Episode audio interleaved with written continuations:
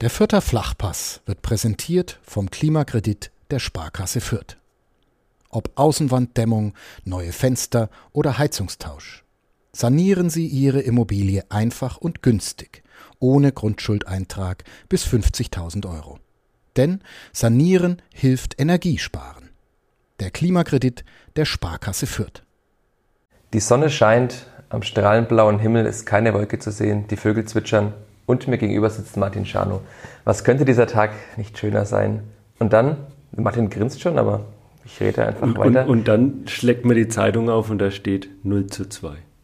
Genau, Kleeblatt verliert 0 zu 2. Das ist schon der Punkt, Martin. Das war ein seltsamer Abend. Eigentlich könnte dieser Mittwochmorgen, an dem wir aufnehmen, so schön sein, aber irgendwie ist da ein seltsamer Abend am Tag zuvor gewesen. Ich würde sagen, klassisches Spiel, über das man sagt, die hätten noch drei Stunden aufs Tor schießen können und hätten es nicht getroffen. Glaubst du, dass nicht irgendwann mal reingerutscht wäre, wie man sagt? Also, nee, bei dem, also kam ja auch zu wenig Glück, auch noch Pech dazu. Nee, also ähm, das war ja links vorbei, rechts vorbei, dreimal Aluminium. Also was willst du denn da noch mehr machen? Die äh, Osnabrücker hatten auch irgendwie dann mehr Schmalz in den Beinen anscheinend.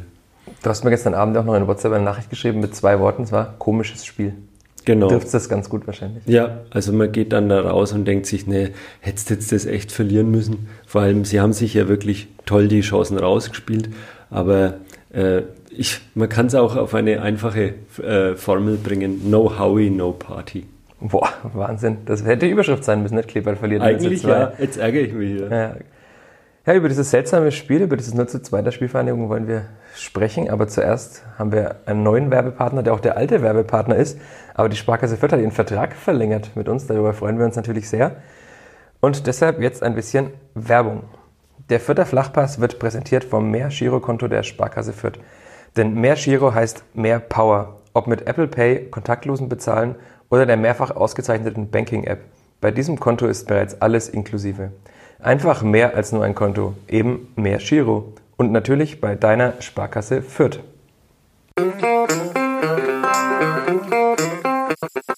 Vierter Flachpass, der Kleeblatt-Podcast von nordbayern.de. Liebe Freundinnen und Freunde des Vierter Flachpass, willkommen zur nunmehr 19. Folge dieses schönen Kleeblatt-Podcasts von nordbayern.de. Mein Name ist Michael Fischer. Mir gegenüber sitzt, wie schon angekündigt, Martin Schano, Sportredakteur der Vierter Nachrichten. Guten Morgen, Martin. Guten Morgen. Und wir wollen natürlich wieder reden, wie gerade schon angekündigt, über dieses 0 zu 2 am gestrigen Dienstagabend. Und lass uns vielleicht einsteigen, Martin, mit ein bisschen Statistik. Denn gestern Abend Torschüsse 22 zu 9. Laufleistung 113,78 Kilometer zu 112. Knapper Sieg. Gespielte Pässe 512 zu 272. Angekommene Pässe natürlich dann auch 430 zu 186. Boah. Fehlpässe 82 zu 86. Erster Punkt für Osnabrück. Vielleicht auch kein guter Punkt, wenn man mehr Fehlpässe spielt. Passquote 84 Prozent. Die hat Stefan Neidl zuletzt ja so gelobt bei seiner Mannschaft. Osnabrück nur 68 Prozent. Ballbesitz 66 Prozent. Osnabrück 34 Prozent. Die Spielfang hat auch noch gewonnen bei Abseits 3 zu 2. Osnabrück dafür sind sie öfter gefault worden. Aber ich glaube, es würde, wenn man es jetzt durchrechnet, ein ganz klarer Sieg laut Statistik für die Spielvereinigung sein. Am Ende war es aber ein 0 zu 2. Lügt die Statistik oder ist einfach der Fußball einfacher als die Statistik? Ich denke, sowas gibt es immer wieder, ne? dass Gegner dem äh, Gegner dem Gegner, dass die eine Mannschaft dem andre, der anderen Mannschaft einfach den Ball überlässt und äh, sagt, mach was damit, weil äh, wir äh, haben ein gutes Umschaltspiel und es reicht uns und so war's. Das heißt, der Ballbesitzfußball ist tot, wie man sagte nach der Fußball-WM zuletzt. Ja, gibt es ja immer wieder. Also es gibt ja einen eindeutigen Trend, dass äh, sowas erfolgreich sein kann. Aber in der zweiten Liga würde ich es jetzt nicht generell so sagen. Also als das HSV-Spiel zum Beispiel, das war nicht so. Ne? Da hatte ja. Fürth fast eher die Rolle zu sagen, okay, wir versuchen ähm, aus den, wir versuchen die auszukontern, aber äh, selbst das hat ja nicht gestimmt. Ne? Das waren schon zwei Mannschaften, die Fußball spielen wollten. Aber jetzt, also Osnabrück wollte nicht groß Fußball spielen. Diese Anzahl, äh, die du vorgelesen hast von ähm, vielen Fehlpässen und auch von wenigen Pässen überhaupt, die rühren natürlich auch daher, dass äh, wenn Osnabrück den Ball hatte, die schnell und riskant nach vorne gespielt haben. Und da kann natürlich auch viel schief gehen, aber es hat auch zweimal funktioniert und in der zweiten Halbzeit hatten die ja nochmal eine Riesenchance ähm, nach einer Kerze vom Caligiuri äh, Cesai, glaube ich, hieß dieser Spieler. Der hat dann, stand dann alleine vorm Burchard und schiebt dann links daneben. Also, was ich sagen will, ist, die haben, sind mehr Risiko gegangen und das ist auch belohnt worden. Das heißt, die Spielverhandlung war zu brav. Kann man das dann umdrehen, wenn die einen mehr Risiko gegangen sind, die anderen zu brav waren? Oder ist es einfach in der Spielanlage Spielverhandlung geschuldet? Weil der Stefan Leitl sagt ja immer wieder, er will eine spielfreudige Mannschaft, er will, dass die Mannschaft schönen Fußball spielt und gehört es dann auch mal dazu, vielleicht in Schönheit zu sterben. Ja, genau. Das war ja oft der Vorwurf der letzten Jahre, immer wieder, nicht nur unter Leitl. Ne? Also, das waren, also fast jeder Trainer hat gesagt, er will den Ball laufen lassen. Ich glaube, äh, Radoki hat, hatte, glaube ich, einen anderen Ansatz. Der ja, Buric wollte ja auch naja, hat schon Stimmt. auch defensiver gespielt. Ja, ja wobei, ja, genau. Buric hat, hat auch gern den äh, abwartenden Gegner gegeben und den, den, ja, den anderen lieber den Ball überlassen. Aber so, ich glaube, er wollte es gar nicht, aber es hat sich so ergeben, weil er die Spieler einfach nicht dazu hatte zu seiner Spielweise. Aber das ist ja oft ähm, das Thema in Fürth, dass die Trainer die Spieler nicht haben. aber eigentlich haben sie die Spieler ja, oder? Also das ist ja doch eine ziemlich ballsichere Mannschaft.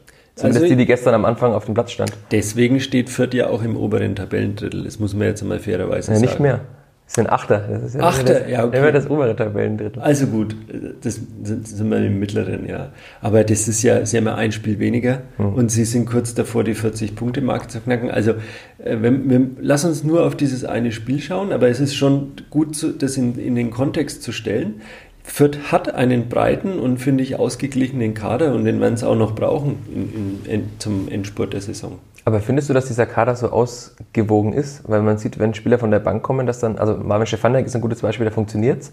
Mhm. Aber bei anderen Spielern, die von der Bank kommen, da ist halt dann oftmals ist effektiv eine Schwächung zu der Person, die vorher rausging. Ne? Naja, also an. an also man kann, man kann, mich unterbrechen, aber man kann natürlich auch nicht als Zweitligist mit wenigen Mitteln 18 gleichwertige Spieler haben. Das geht ja fast Genau, nicht. genau. Und äh, schau, ein Kenny Redondo, der ja oft kritisiert wird, hat auch schon sein Tor gemacht. Ne? Also du hast halt, und außerdem ist er pfeilschnell. Also du, äh, der Kader ist, finde ich, schon so zusammengestellt, dass ähm, er viele Spieler mit unterschiedlichen Eigenschaften hat. Das war ja auch am Anfang der Saison der Plan, mhm. so wird es mir erklärt, und so sieht man es auch. Ne? Dass jetzt zum Beispiel ein Felix Beimo gerade überhaupt keine Rolle mehr spielt, das ist natürlich auch dem geschuldet, dass Leidl jetzt in so einem Spiel keinen Abwehrspieler austauschen muss. Ne? Mhm.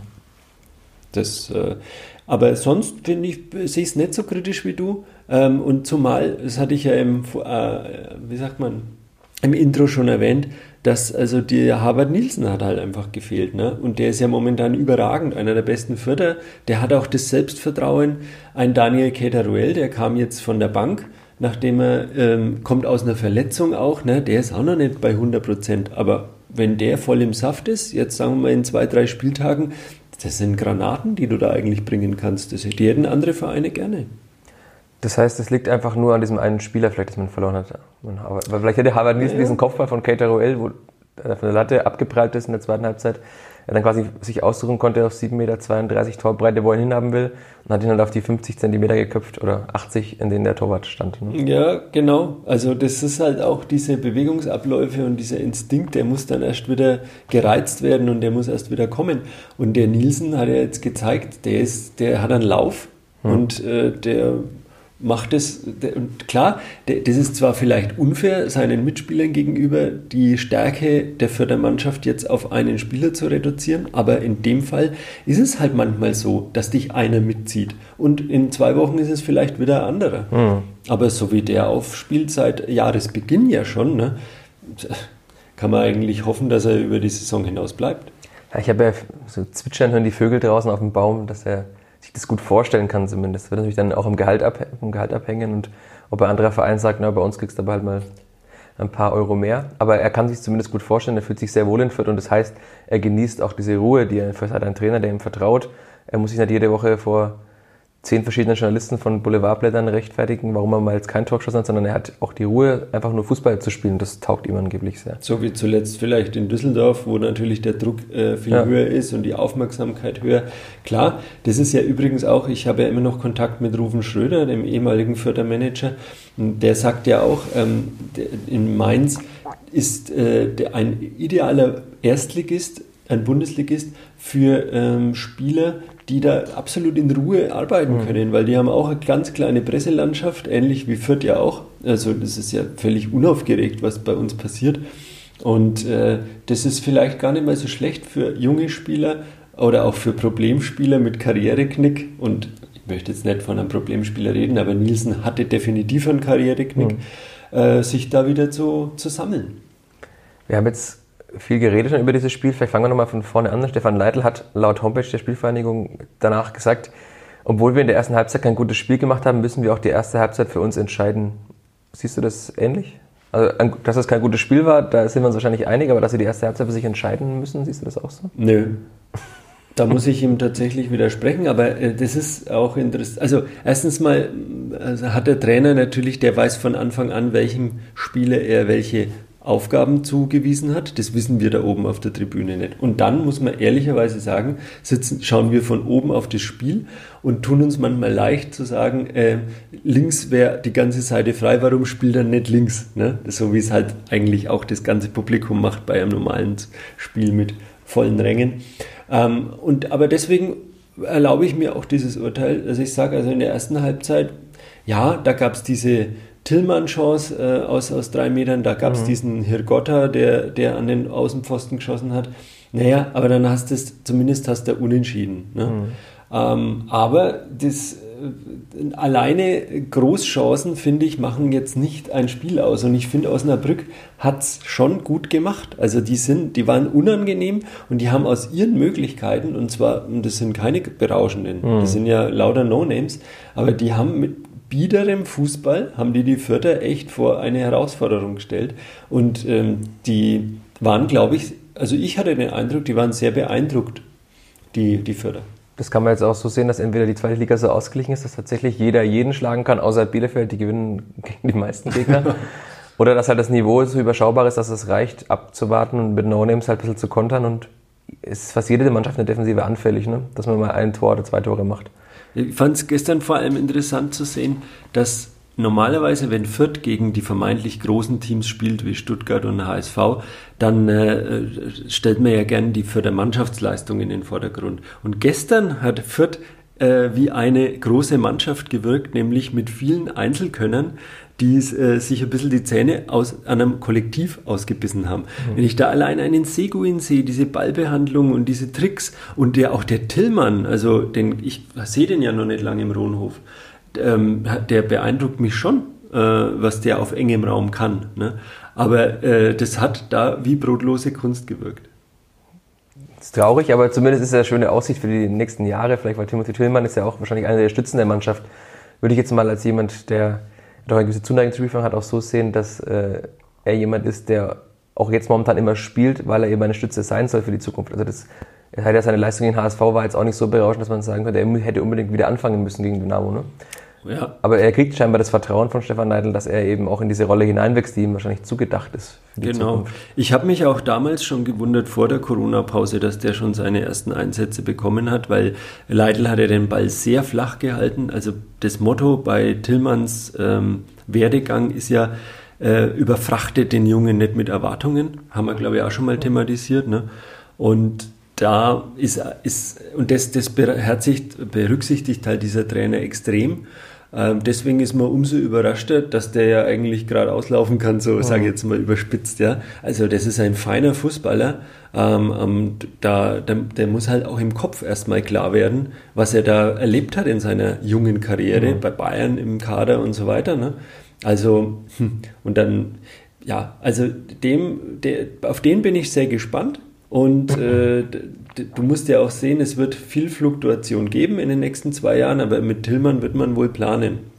Ich habe zuletzt auch mit einem ehemaligen Mitspieler aus seiner Jugendzeit gesprochen, der meinte, dass er ist eine Granate, wie du auch vorhin sagtest. Mhm. Er braucht dann nur dieses Selbstvertrauen und dann noch ein bisschen diese Körperlichkeit für die zweite Bundesliga. Aber wenn er mal da dabei ist, kann er auch zu einem der besten Spieler der Spielvereinigung werden, sagt ja ein ehemaliger Kollege. Ne? Natürlich ist der Sprung vom Jugendfußball in den Herrenfußball mhm. oftmals ein sehr großer, das sieht man ja auch aber zumindest ehemalige Mitspieler sehen schon auch sehr viel Potenzial in ihm. Ne? Ja, ähm, wobei, und dann zur Kopfsache gehört natürlich auch, ähm, sich vielleicht auch in der Rückwärtsbewegung mehr einzuschalten und so wie ich äh, ihn als Spielertyp jetzt schon sehe und das, da bin ich auch forsch mit Schubladen aufmachen, äh, sehe ich ihn eher ein so als Ballkünstler als als Malocher. Und wenn er das noch äh, sich aneignen kann, dann äh, würde ich sagen, dann wird was aus ihm. Also der muss, der muss auch arbeiten. Das ist zum Beispiel was, was ein Daniel Keteruel komplett verinnerlicht hat. Also der, der rennt vorne wie ein Haas und hat dann noch die, die, diese Kaltschnäuzigkeit und die Technik. Ich habe nochmal auf die Homepage des Spielvereins gerade geschaut, denn da habe ich gestern Abend ein Zitat gesehen von Stefan Leitler, ein weiteres, das mich etwas stutzig gemacht hat. Er sagt, sagte, die erste Halbzeit hat mir nicht gut gefallen, da haben wir schon gesprochen. Die zweite Halbzeit war gut und in der Sommer ist es keine gerechte Niederlage. Ich fand jetzt dass die zweite Halbzeit gut war und hat Stefan Leitler einfach einen anderen, besseren Blick als wir beide auf den Fußball. Ja, also da, da ist er manchmal so wie so, wie sagt man, Löwenmutter, die ihre Jungen verteidigt. Ne? Also der Jens Keller vom Club sagt ja auch, er will jetzt die Mannschaft nicht äh, hier vorführen ne? und auf sie eindreschen. Und klar, das macht der Leitl auch. Und deswegen gibt es ja uns Journalisten, die da einen äh, unverstellten Blick drauf haben. Und da gebe ich ihm nicht recht. Also ich fand in der zweiten Halbzeit war halt ein einziges Anrennen mit viel Wut im Bauch, wenig Struktur, viel weite Bälle. Äh, ähm, das ja fast auch noch zum Erfolg geführt hätte. Gab ja, wie du erwähnt hast, vom, vom Cater noch einige Chancen aber ähm, das hatte ja nichts mit, ähm, mit einem, äh, irgendwie einem strukturierten Angriffsspiel mhm. zu tun. Hast du dann auch gestern nach dem Spiel in der PK eine Frage an Stefan Leitl gestellt? Ging das momentan überhaupt? Kannst du ihm auch kritische Fragen stellen momentan? Also wir dürfen halt äh, kurz nach Schlusspfiff äh, gibt es halt eine Journalisten-WhatsApp-Gruppe und da habe ich halt meine drei Fragen reingeschrieben. Äh, wie schwer ist die Verletzung von Nielsen? Wie lange wird er ausfallen?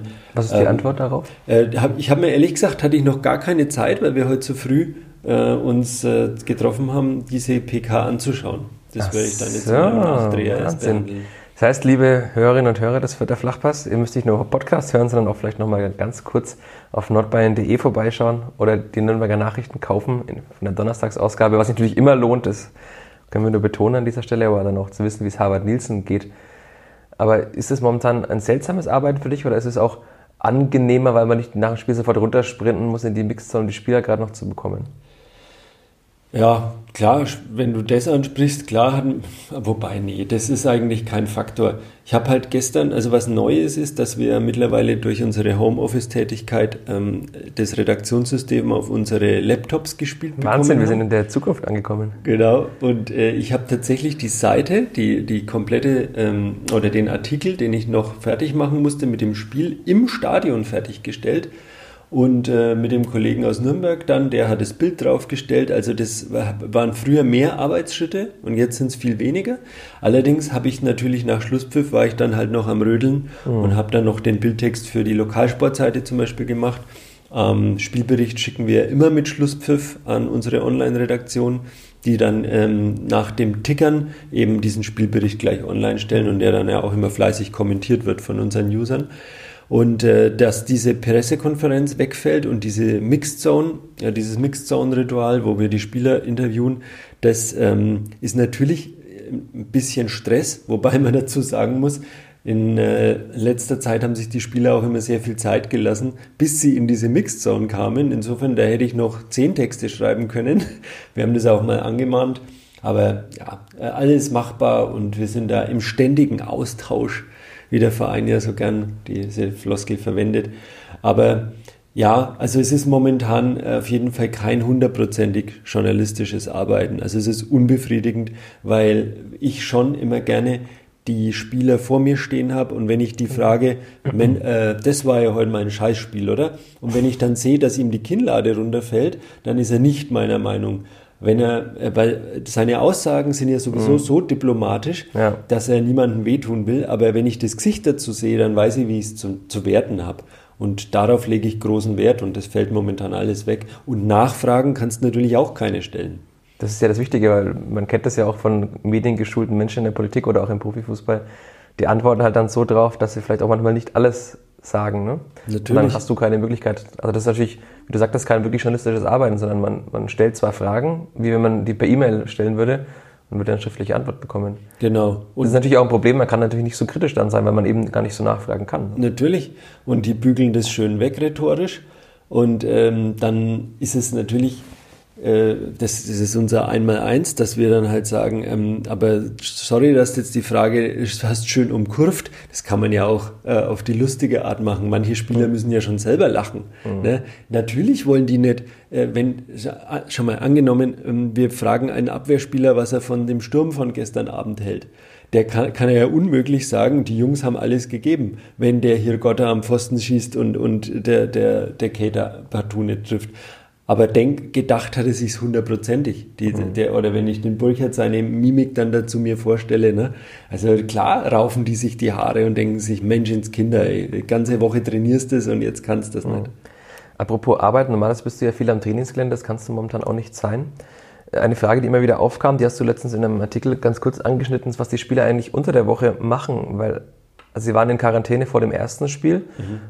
Und jetzt sind sie ja nicht mehr in Quarantäne. Wie sieht es aus? Kannst du das noch kurz unseren Usern erklären? Ja gut, äh, der Stefan Leitl hat uns erklärt, dass die zu Hause sind bei ihren Freundinnen oder keine Ahnung. Äh, oder auch Freunden Single, vielleicht auch. Freunden, Single-Wohnungen, WGs. Und da einfach äh, versuchen, so wenig wie möglich rauszugehen. Also angeblich gar nicht. Das ähm, kann ich äh, sagen, ist nicht der Fall. Ich habe zwei Spieler gesehen auf der Straße. Ja, ja. Also sie sollen halt nicht groß einkaufen. Das können mhm. ja ihre Lebensgefährten für sie machen. Und aber wer, wer keine hat, der muss es natürlich selber machen. Und, äh, aber sie machen es halt anscheinend so, so wenig wie möglich oder sie lassen sich liefern. Mhm. Äh, Fakt ist, dass sich die, der Profifußball kann sich keinen weiteren Corona-Fall leisten. Also erstens würde der, äh, die Glaubwürdigkeit weiter sinken und zweitens ähm, der Spielplan würde einfach komplett zusammenbrechen.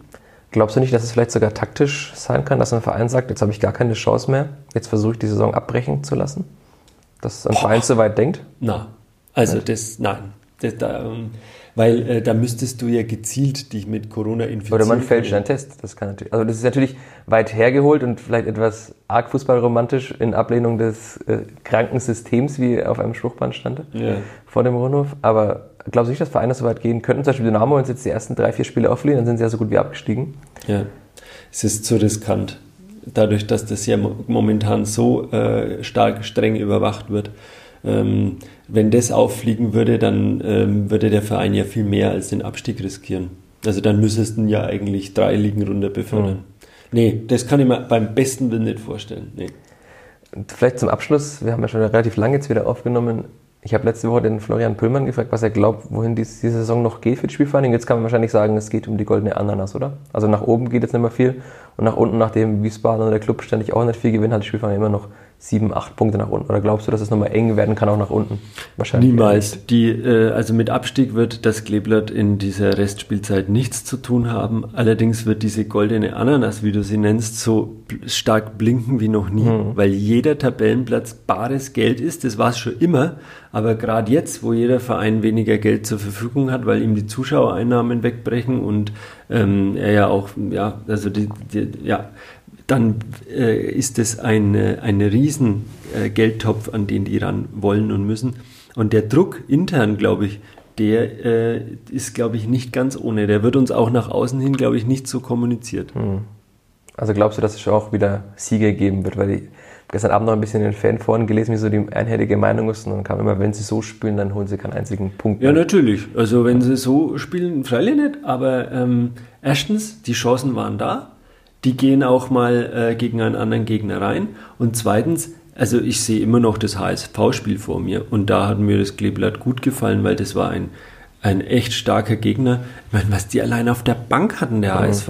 Also das war ja eine halbe Mannschaft, die in jedem anderen Verein in der Startelf gestanden wären. Mhm. Mit Harnik und Co. Und insofern, also Hut ab und äh, mit einem wiedergenesenen Nielsen und vielleicht auch irgendwann mal wieder mit einem Mergim Maffrey, der gestern neben unseren Presseplätzen stand. Übrigens. Sehr gut gekleidet war, hat man auf den ja, Bildern gesehen. Gut und, und gut gestylt. Achtet da, glaube ich, sehr drauf. Nein, also äh, dann, dann ist mit der Spielvereinigung da oben noch zu rechnen. Äh, mit da oben meine ich Platz 4 bis 6. Genau, also wobei jetzt ja Darmstadt da die Spielfang auch schon ein bisschen abgehängt hat, ne? Wahnsinn. Die, ich habe gestern noch geschaut, in der Rückrundentabelle ist Darmstadt auf dem ersten Tabellenplatz. 22 Punkte in der verrückt, Rückrunde. Verrückt. Und gegen wen spielt die Spielvereinigung demnächst? gegen den SV Darmstadt mit Serdar Dursun. Genau, und darüber werden wir demnächst wahrscheinlich wieder sprechen. Vielen Dank fürs Zuhören, liebe Freundinnen und Freunde des Vierter Flachpass. Wir melden uns demnächst wieder. Einen schönen sonnigen Tag. Die Vögel zwitschern immer noch. Martin Schano strahlt immer noch. Also der Tag kann immer noch ein sehr schöner werden. Macht's gut. Ciao, ciao.